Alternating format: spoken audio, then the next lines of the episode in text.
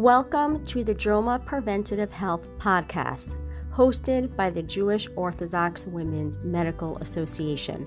We provide you with up to date information on health topics geared towards the Orthodox Jewish community.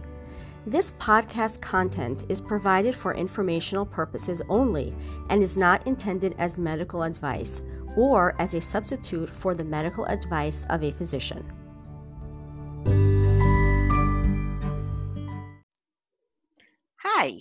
My name is Dr. Elisa Minkin. I'm a general pediatrician and I'm also co chair of the JOWMA, Jewish Orthodox Women's Medical Association Preventative Healthcare. And I'm excited and honored to be here today with, doc, with Rachel Bayar. You go by Rachel or Rachel? Rachel, Rachel. Rachel, okay, perfect. Rachel is former sex crimes and child abuse prosecutor who has worked in the field of sexual misconduct and abuse prevention for over a decade. She built her career on creating safe spaces and facilitating change in workplaces globally. She recently served as managing director in the Sexual Misconduct Consulting and Investigations Division of T&M Protection Resources, a global security and consulting firm. Previously, she spent many years as an assistant district attorney in both the child abuse, sex crimes, and domestic violence bureaus at the Bronx District Attorney's Office. As a prosecutor, she was responsible for the prosecution and investigation of hundreds of sex crimes, child abuse, and domestic violence cases, including high profile rape cases. As a consultant, Rachel developed and delivered customized interactive workshops, lectures, and trainings across the country to diverse workplaces. She has consulted for K 12 independent schools, camps, media outlets, financial firms, law firms, global youth organizations, corporations, churches, synagogues, religious organizations, and nonprofits. She is a sought after and widely renowned speaker for her engaging workshops on the topic of sexual misconduct, abuse prevention and detection, safe social media and electronic communication practices, boundary guidelines, and consent. Rachel has piloted leadership training in child safety, best practices training at multiple summer camps across the US and Canada, and is a consultant to camp directors. Rachel is the author of a curriculum on teaching abuse prevention and in specific faith-based communities and has been featured on webinars for camps, schools, and parents on preventing sexual abuse of children. She is a Phi Beta Kappa graduate of Rutgers University and received her Juris Doctorate from Seton Hall University School of Law. She can be reached at Rahel, R A H E L, no C, R A H E L, at thebayargroup.com, which is T H E B A Y A R group.com. So I can't thank you enough for joining me today. That is such an incredibly impressive resume. Well, it's really a pleasure to be here, and it's wonderful to speak with you today. So thank you. So we're going to do two things. We're going to um, hopefully empower people to parents to what they can do um, to prevent child sexual abuse. And to do that, of course, we have to talk about, you know, why they should be paying attention to this because I know I will always tell people this is scary. It's a difficult topic. I always feel like as a doctor, I deal with it every day, you know, trying to prevent it um, with how I approach the physical exam. Um, but as a parent and a grandma, I'm like, this is too scary. Um, so it's normal to feel that way. So we definitely want to do this in a way that's empowering. But also, part of empowering is empowering people to know what they can do to make their community safer. Without a doubt. So let's just start with how common is childhood sexual abuse? Well, I think it's important to, to first of all kind of take a step back, take a deep breath, right? Because I'm about to share some some relatively scary statistics, mm-hmm. but I think for everybody that's watching or everybody that's listening, it's really important to remember that we're talking about this from the perspective of being able to empower you because it's important as adults and as parents that we recognize that these numbers are actually really underreported statistics. You know, when it comes to, to sexual abuse in general and sexual abuse of kids, the reason why it's why it's really considered underreported or the statistics we know are underreported is because a lot of times people don't talk about what happened to them. Kids don't disclose they don't come forward or maybe they might come forward years later or decades later. So i think the current cdc, CDC statistics as of the date that we are recording this and that is always subject to change is something like one in four females and one in 13 males or people who identify as such um, are you know, at, sexually abused or have um, something happen to them within the course of their childhood. And it used to be that the numbers were a little bit different. It used to be that the numbers were one in four females and one in six males or one in seven males.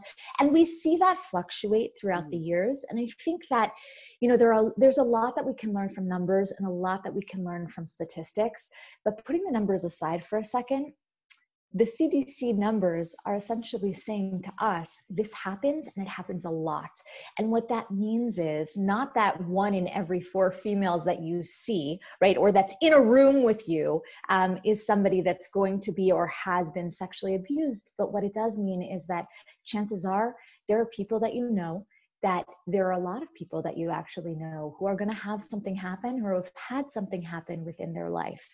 Um, and that's something that as adults and as parents, we all have to be able to take a deep breath and say, okay, if this is the reality, what do we do about it? Mm-hmm. So, who are these abusers? Because I know that like, I think we tend to think of stranger danger, you know, sure. the man in the white van.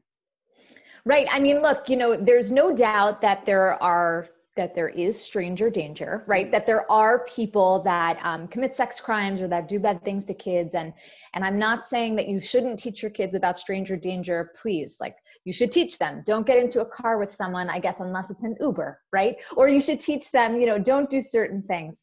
However, about 91%, somewhere between 90 and 91% of all sexual abuse is going to be happening by someone, by a perpetrator that is either known to the child or known to the family.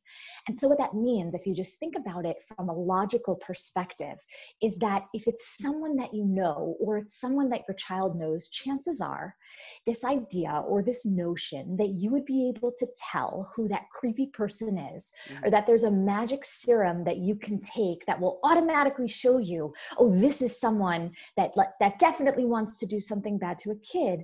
I mean, what it really requires is for us to understand that people who sexually abuse kids, in the majority of cases, are people that fly under the radar, right? Are people that, unless you're really educated in what those red flags are or what grooming techniques are or really understand them, for you, it just might seem like it's someone who's really good with kids or someone who really enjoys spending time with your kid because, in order to sexually abuse a child, you have to have access to kids.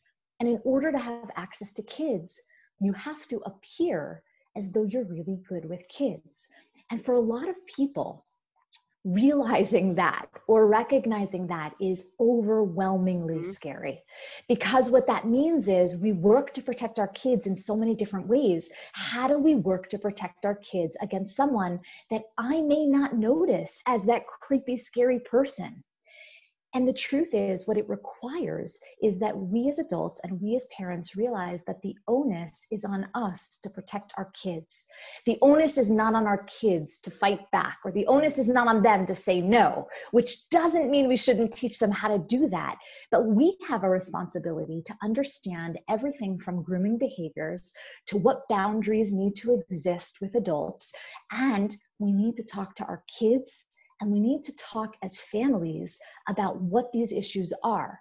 And even more than that, we need to make sure that our kids' schools, that our kids' camps, that our kids' youth organizations, that our kids' religious institutions understand the significance and the seriousness as well.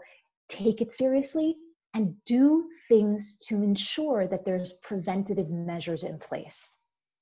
That's, that's really good to know. Can we start first with what parents can do at home? Because of course that's you know what's greatest in our control. Sure. I mean, first you got to take a deep breath. I know I said that at the beginning, but I feel like at this point I need everybody to right. take another deep breath, right? You know, the reason why this is so scary is because we think about it from the perspective of being an adult. Mm-hmm. We know what the impact can be. We know how scary it can seem. We've read the headlines, we've seen the Law and Order episodes, right? We recognize that this is overwhelmingly terrifying. But part of what we do as parents in homes is we we basically take really scary topics or really scary things and we figure out a way to communicate them to our kids without scaring them. Mm-hmm. You know, an example that I use all the time is when we talk about fire safety right? We don't tell a child in detail what will, God forbid, happen if they get caught in a fire. We don't go into the details of smoke inhalation and the impact on their lungs or what it would mean to be in a burn unit, right? We don't go into gory, graphic detail. We explain that fire safety is really important. And so, because of that, we don't play with matches, we don't play with the stove. And you know what? We also do fire drills. We do them at school, maybe we do them at home. We do it because if there's ever a situation where something could happen, we want to know A, we've prevented it or worked to prevent it, or B, we know what to do about it. You know, and I say this all the time, and I'm sure that some of your listeners, if they've heard me speak, have heard this example as well.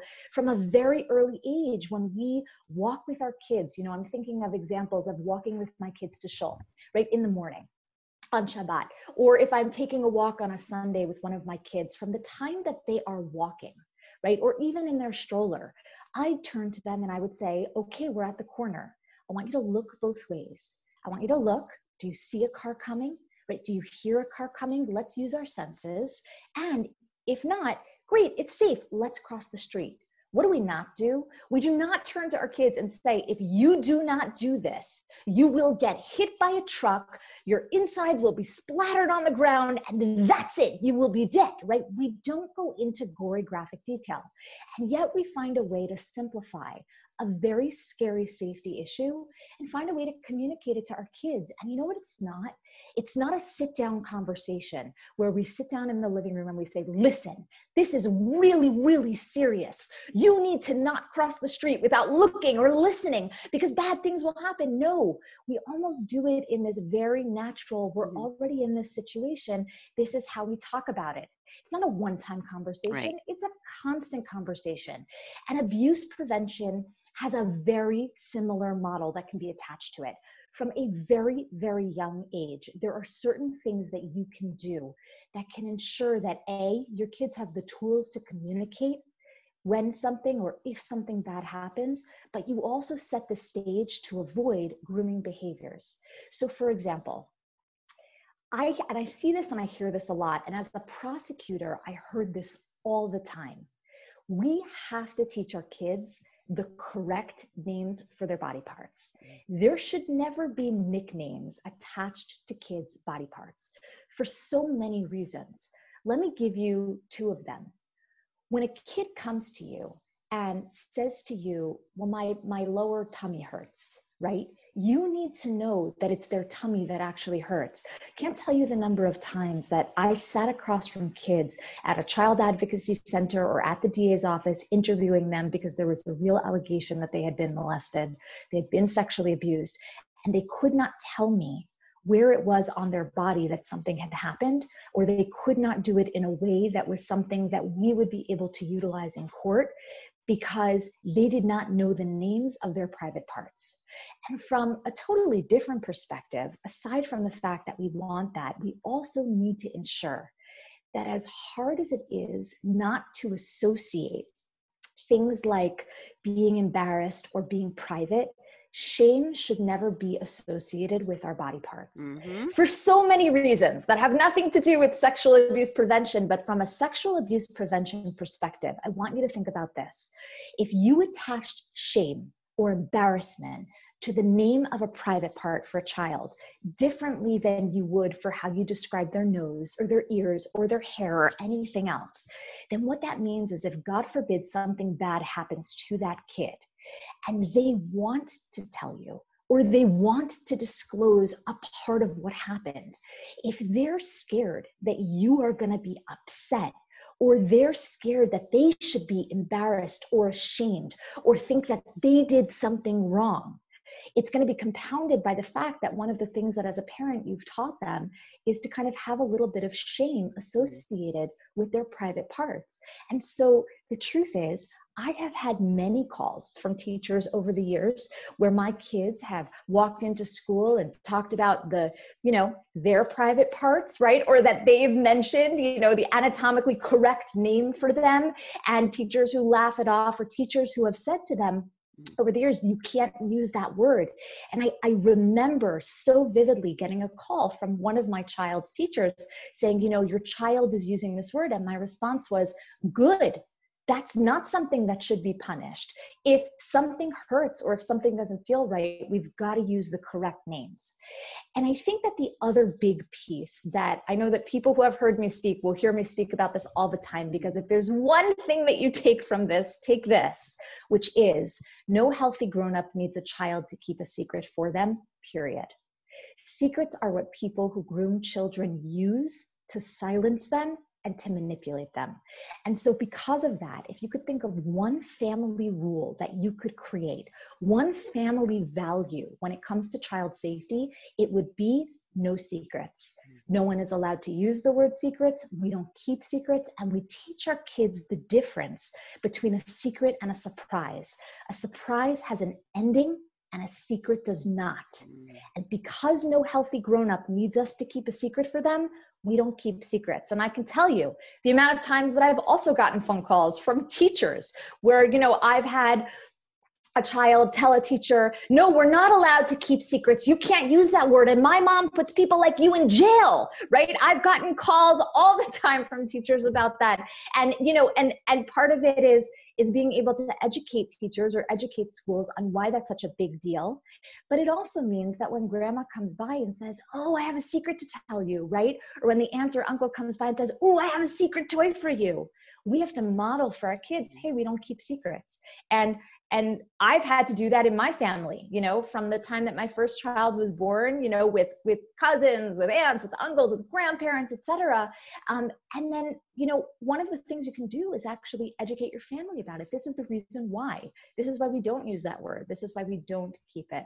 And i think that those are some very like two very simple things that every family can do that's not overwhelmingly scary. I could give you a whole list of other things, but I think that when you think about empowering our kids and empowering us to empower our kids, those are some really, really good. Um, those are some really good rules to follow.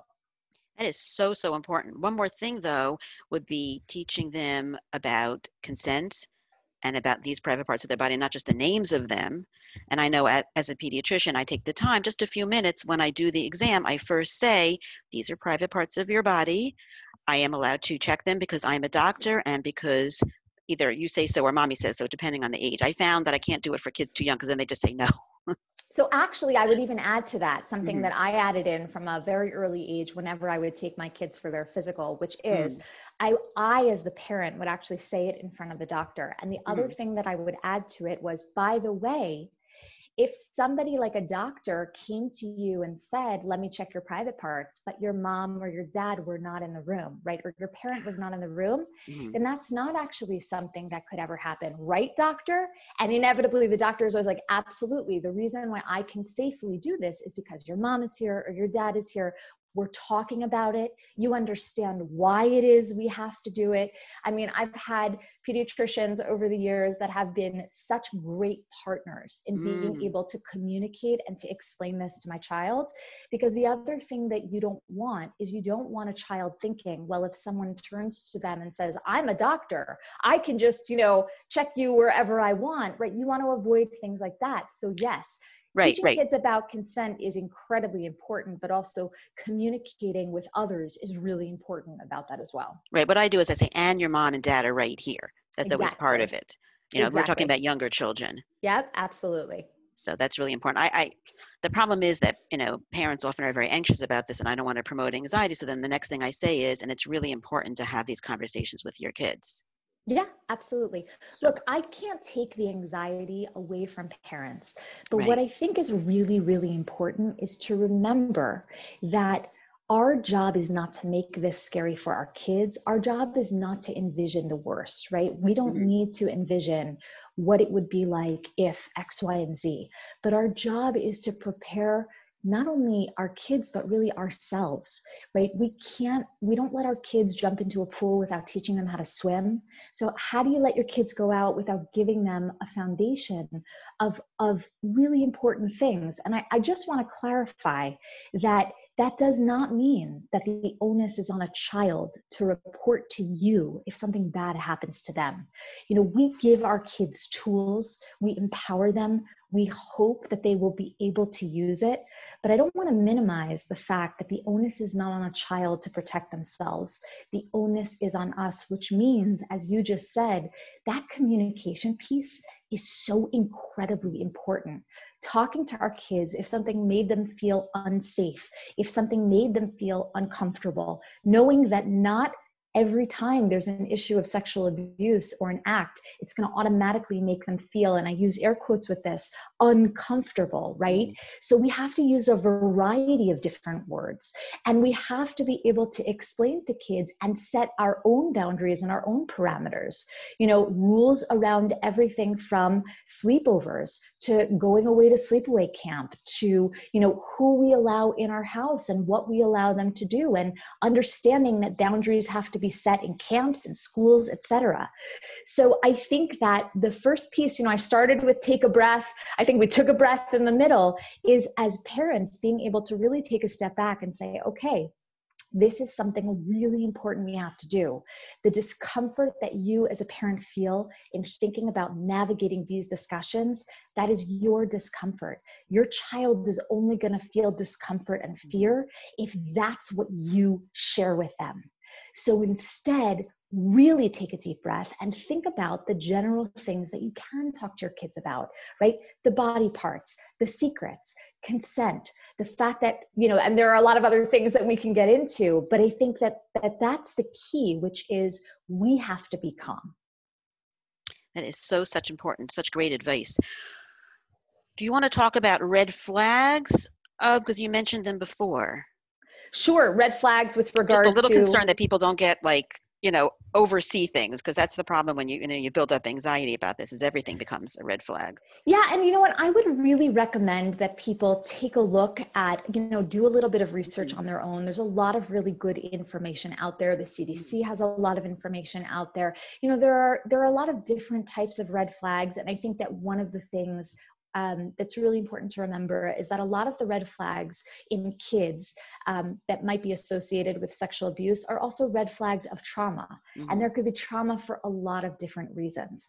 Um, and so, what I would highly recommend is that you, as a parent, take some time, look at that CDC website, take a look at some other websites in terms of red flags, and don't make this immediate assumption that something terrible has happened to your kid. It's mm-hmm. very natural for kids to explore their bodies. It's very natural for kids to say lots of things just because a friend turned to them and asked them to keep a secret doesn't mean that friend is, you know, a predator of some sort.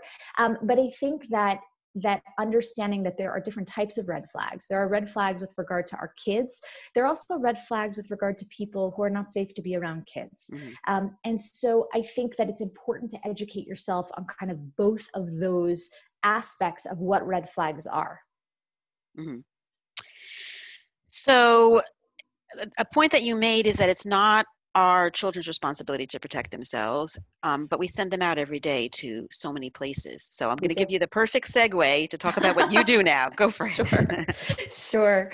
Um, no, I mean I'm a consultant. Mm-hmm. Um, I, I I'm the founder and the CEO of the Bayar Group, um, and what I've been doing what I've been doing for so so many years, and I'm now doing, you know, um, as a consultant in this space is working with a variety of different places on essentially how to be proactive in keeping your place safe. So, whether you're a school or whether you're a camp, whether you're a faith based institution, whether you are a corporate workplace and you're looking to enhance your policies and procedures and training on abuse prevention, on harassment, whatever it might be, um, there are um, many, many places across the country that I work with. Pre COVID, I did a lot of traveling, and post COVID, it's a lot of webinars Zoom. and Zoom.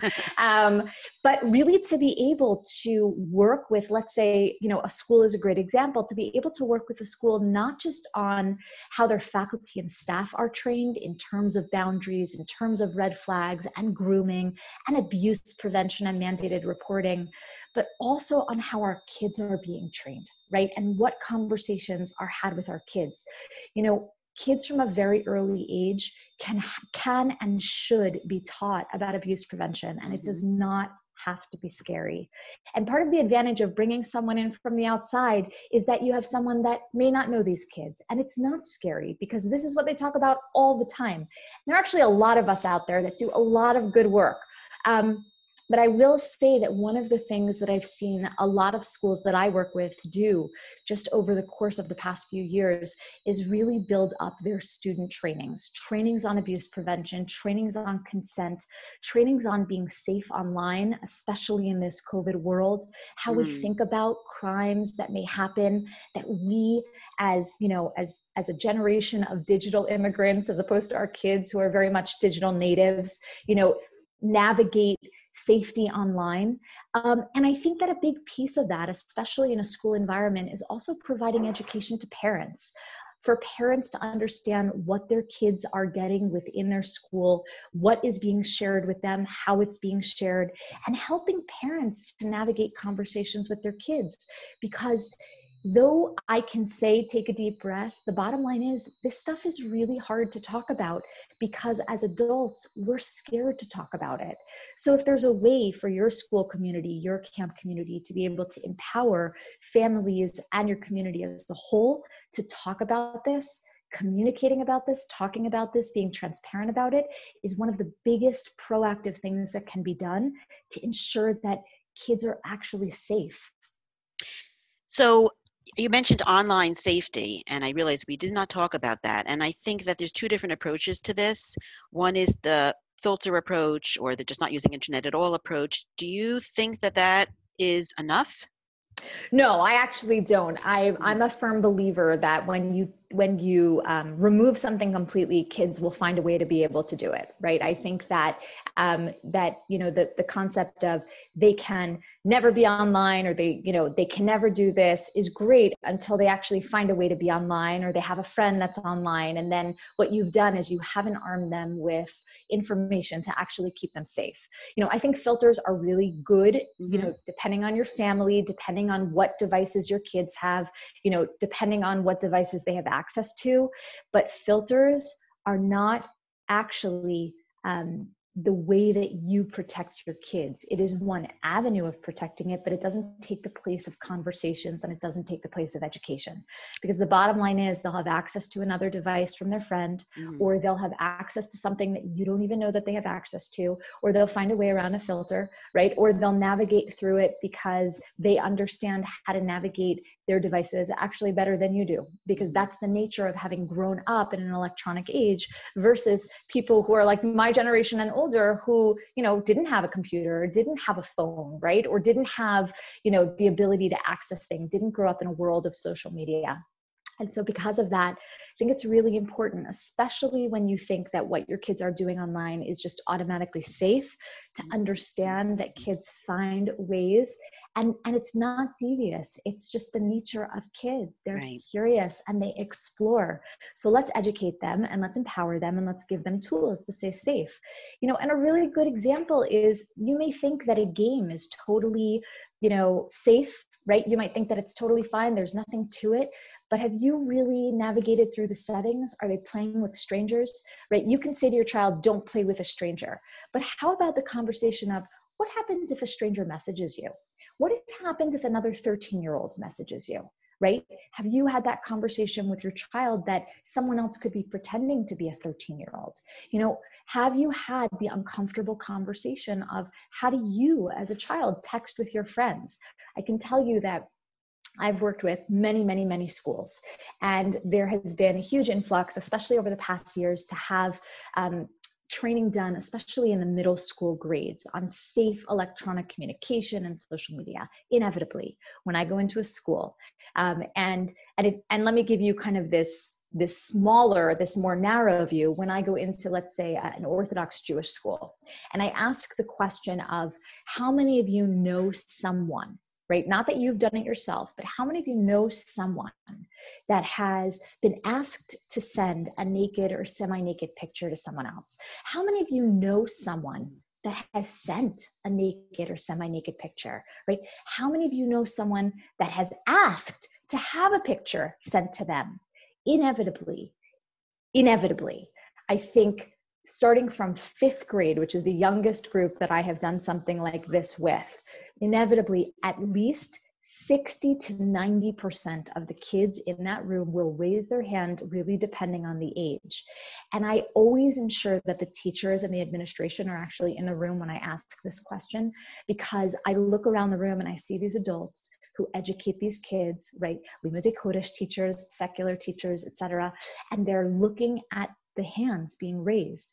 And I know that there are a lot of kids that are not raising their hands, but the majority of kids that are raising their hands they're floored by the numbers. I think we have to be able to realize that kids are communicating in a different way than we communicated as kids.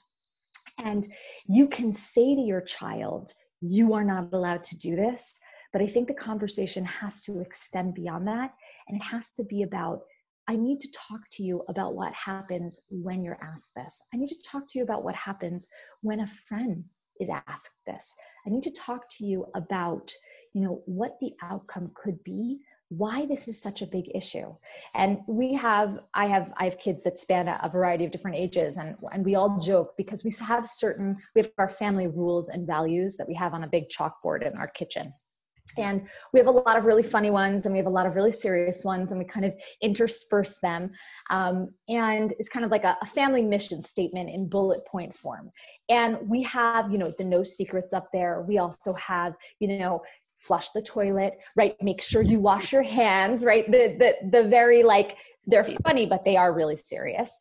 Um, but we also have, you know, when you send something, you need to know it's there for forever. And so what that means is very simply, and I, I my kids, you know, from a young age, totally rolled their eyes at me, you know, and totally were like, ah, I would never do this. But we don't send pictures of ourselves unless we are fully dressed and we do not send pictures from a bathroom. We don't send pictures from a bedroom. We don't take selfies in a bathroom or a bedroom. And the truth is that those things, those kind of simple rules, if you're not comfortable saying no naked pictures, you can't take a naked picture of yourself, you're not comfortable using that language, then then you still have to be able to find a way to talk to your kids without using words that are uncomfortable for mm-hmm. you in a way that shows why this is a value and what the value is. And the truth is, we do this with our kids all the time. We do this with our kids about other values, you know, other things that we do as family units or as communal units. This, instead of saying this doesn't happen here, whether it comes to abuse, whether it comes to online safety, we need to we need to shift the framework that we're talking about it does happen it happens in every community. It happens in every school. It happens with every religion. It doesn't matter what your socioeconomic level is. It doesn't matter what race you are. It doesn't matter where you are from geographically. It doesn't matter how sheltered you are or how open you are or how conservative you are or how liberal you are. Abuse is something that permeates every single wall that we put up. So, everybody, no matter where you live, no matter where you come from, no matter what school your kids go to, we all have a responsibility to ensure that we are keeping our kids safe. That says it all. I mean, that really summarizes it. And I thank you so much for doing this with me. I just want to make the point again that it's we're all in this together and that it's not something one parent can do on their own. I felt very, you know, scared as a parent if I felt I was doing it on my own, but we this is why what you're doing is so incredibly valuable. I'm going to repeat oh, again how how to find you um, because you can't do this on your own. It's like you mentioned before when you mentioned the teacher that said, "Oh, we don't use those words." It undermines what you do as a parent if the school right. and the camp and the you know synagogue and all these other places undermine what you do. We all have to be on the same page on this. And also, you're you're talking about how common these um, inappropriate messages are that kids send um, right. you can't do it on your own again the schools have to address it they have to be aware of what's happening and address it so what you do is incredibly valuable uh, and you. i wish you so much success in what you do but i just want to give your um, email r-a-h-e-l at the Bayar T H E B A Y A R group.com. And do you have other platforms you want to? I do. I'm on LinkedIn under um, Rahel, R A H E L, Bayar, B A Y A R. I'm on Instagram, Rahel.Bayar, spelled the exact same way. Mm-hmm. Um, and people can find me on social media as well. Thank you so much. I really appreciate you doing this. Thank you so much. And thank you for having me today. This was wonderful. It was, and I hope people listen and, and learn from it and that we prevent uh, so many things happening, keeping our children safe. It's so, so important. Here's hoping. Amen. Amen. Thank you. Okay.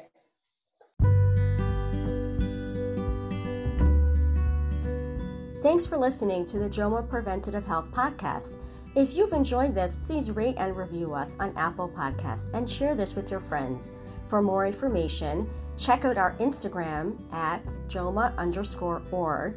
Check out our website, www.jowma.org, that's J O W M A.org, or email us at health at jowma.org.